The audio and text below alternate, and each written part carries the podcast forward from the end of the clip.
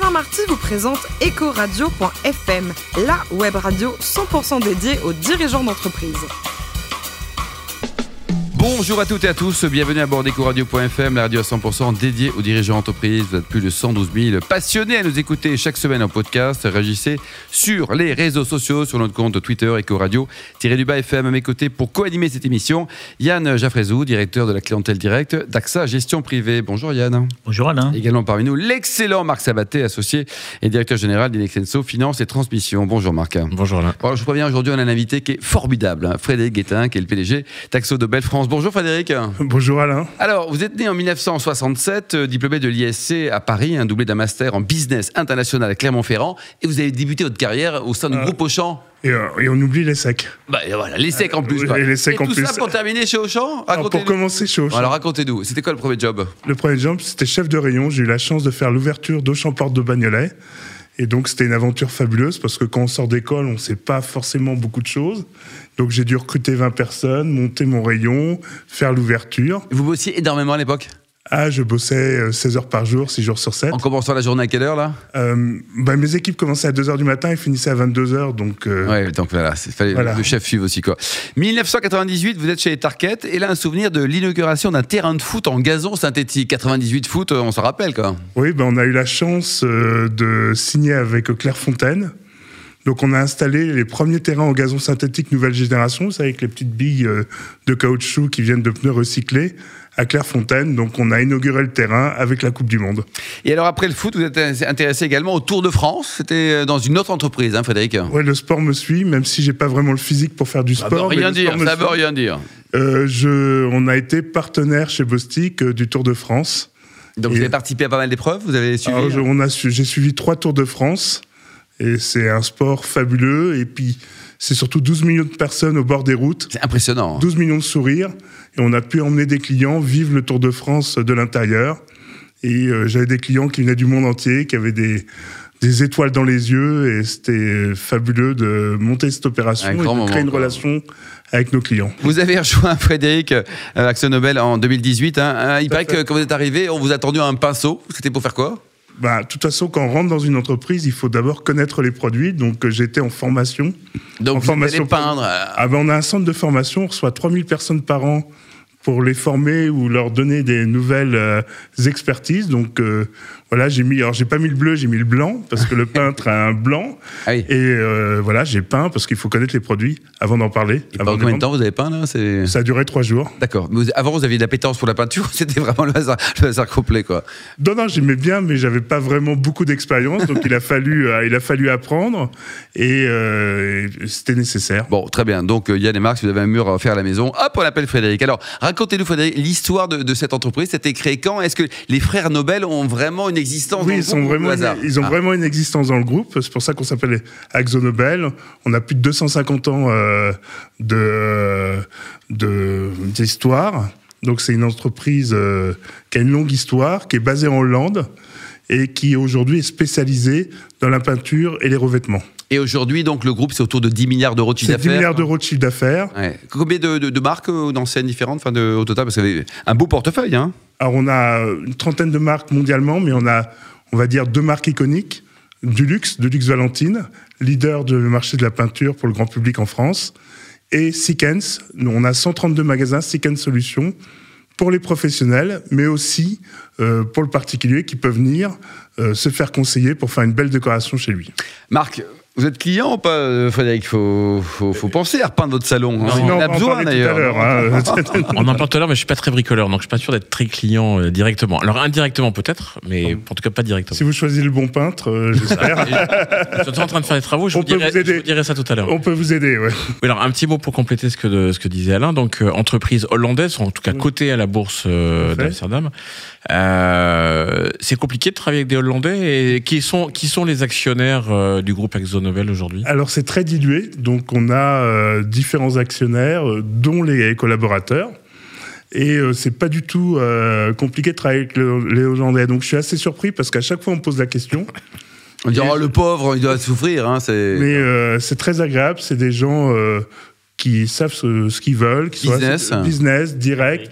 Et c'est très très simple.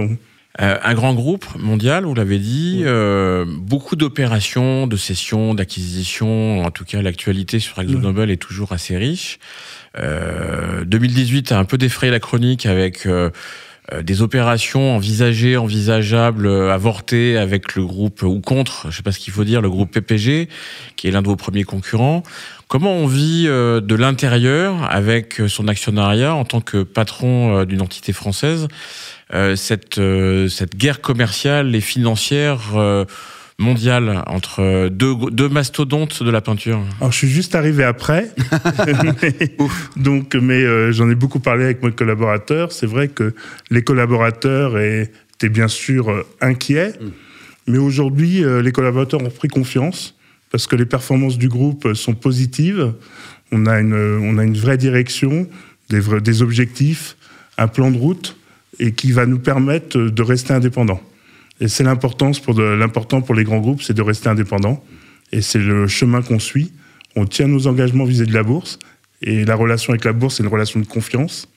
Et comme vous le suivez bien la presse financière, vous voyez que nos résultats du quatrième trimestre et de l'année euh, 2018 ont permis d'avoir une confiance renforcée de la part des investisseurs. Alors, Ils ont été excellents, effectivement, donc euh, bravo. Et cette communication interne, elle, euh, comment on la gère quand on est coté en bourse euh, La notion du secret, de délit d'initié, c'est euh, un sujet qui est, qui est important dans la, dans la, dans les discussions en interne? Alors, dans, dans tous les groupes, il y a des règles de compliance. Donc, euh, euh, Le on- groupe n'échappe pas. Ni- le- voilà, tout groupe n'échappe pas, donc on est formé, on, on- on signe des papiers, on fait attention.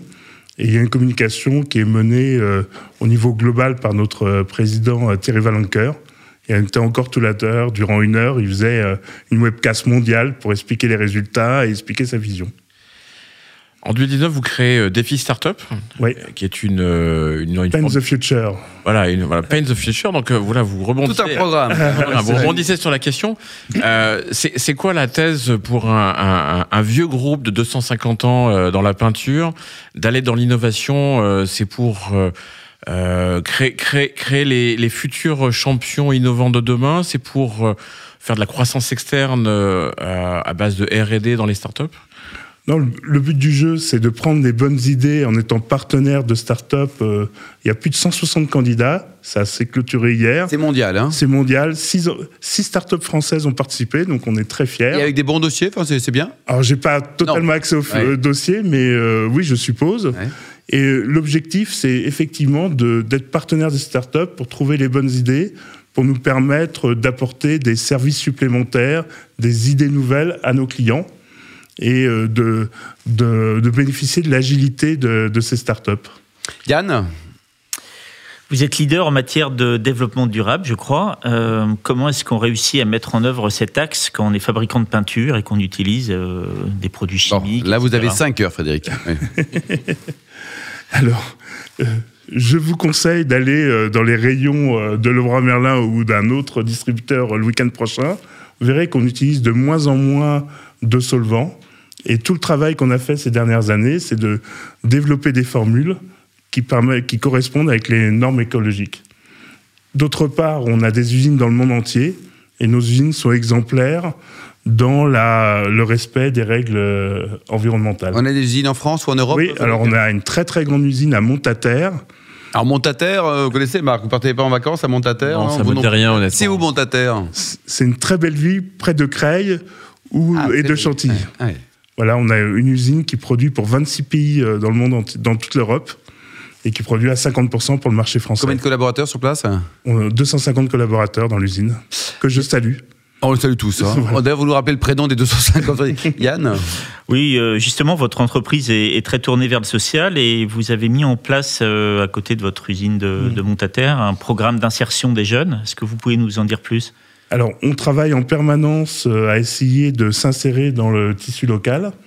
Donc, on forme, des jeunes et on, développe des programmes euh, avec les villes aux alentours pour euh, rénover une école, pour travailler sur les besoins de la communauté autour. Et aussi, on a un très beau partenariat au niveau mondial et qu'on va développer en France avec SOS Village d'enfants. Alors racontez-nous. Donc ça, c'est un rayonnement mondial hein, du, du, mouvement. Voilà, c'est un, rayonnement mondial et chaque pays euh, la relaie.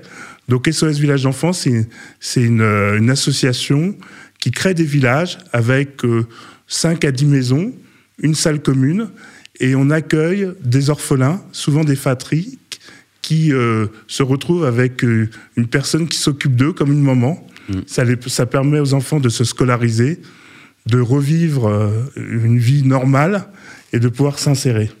Et ça, vous les soutenez au niveau mondial hein, On les soutient au niveau mondial et on va probablement bientôt les soutenir, soutenir au niveau France, parce que ça a du sens, ça a du sens au niveau euh, de notre rôle sociétal et ça a du sens parce que ils ont besoin de peinture, on a besoin de, c'est dans le bâtiment parce qu'ils construisent des villages et il y a à peu près 20 villages en France aujourd'hui. Bravo. Dernier livre lu, Frédéric, c'est quoi? Pas acheté, un lu vraiment. Quoi. Qu'est-ce que vous avez en, cours de, en cours de lecture, euh, c'est 21, 21 leçons pour le 21e siècle. Très bien. Et c'est bien? C'est passionnant pour l'instant? Pour l'instant, c'est passionnant. Bon, et enfin, pour terminer, côté gastronomie, il paraît que vous avez un grand copain qui s'appelle Frédéric Anton, le chef euh, Macaron qu'on peut croiser en région parisienne auprès Catlan. C'est votre copain? Vous êtes, euh, Alors, on ne s'est hein? pas vu depuis quelques temps, mais à un moment, on se voyait assez souvent, effectivement, et j'ai eu la chance de pouvoir déguster. Euh, Alors, le, quel était le meilleur plat? Parce que Frédéric Anton, c'est quand même un chef talentueux. Donc, en entrée, en plat ou en dessert, il y a des desserts étonnants aussi. Alors, euh, c'est vrai, mon plus beau souvenir, c'est la pomme, le dessert, euh, le dessert, on va dire, signature du restaurant je conseille à tout le monde. Vous connaissez la, pomme de Frédéric Anton? Enfin, en tout cas, de, de, de, la, pâtissière. De, la pâtissière de Frédéric Je connais le restaurant, mais j'ai pas essayé la toi. Mais il va falloir que, falloir que tu m'emmènes. Euh, avec plaisir. Yann, la pomme aussi? Ça fait envie. Merci à tous les trois. Merci Frédéric, merci, Yann et merci Barc également. Retrouvez tous nos podcasts actualités sur nos comptes Twitter, LinkedIn, Ecoradio.fm. On se donne rendez-vous mardi prochain à 14h précise pour accueillir un nouvel invité. Ecoradio.fm vous a été présenté par Alain Marty.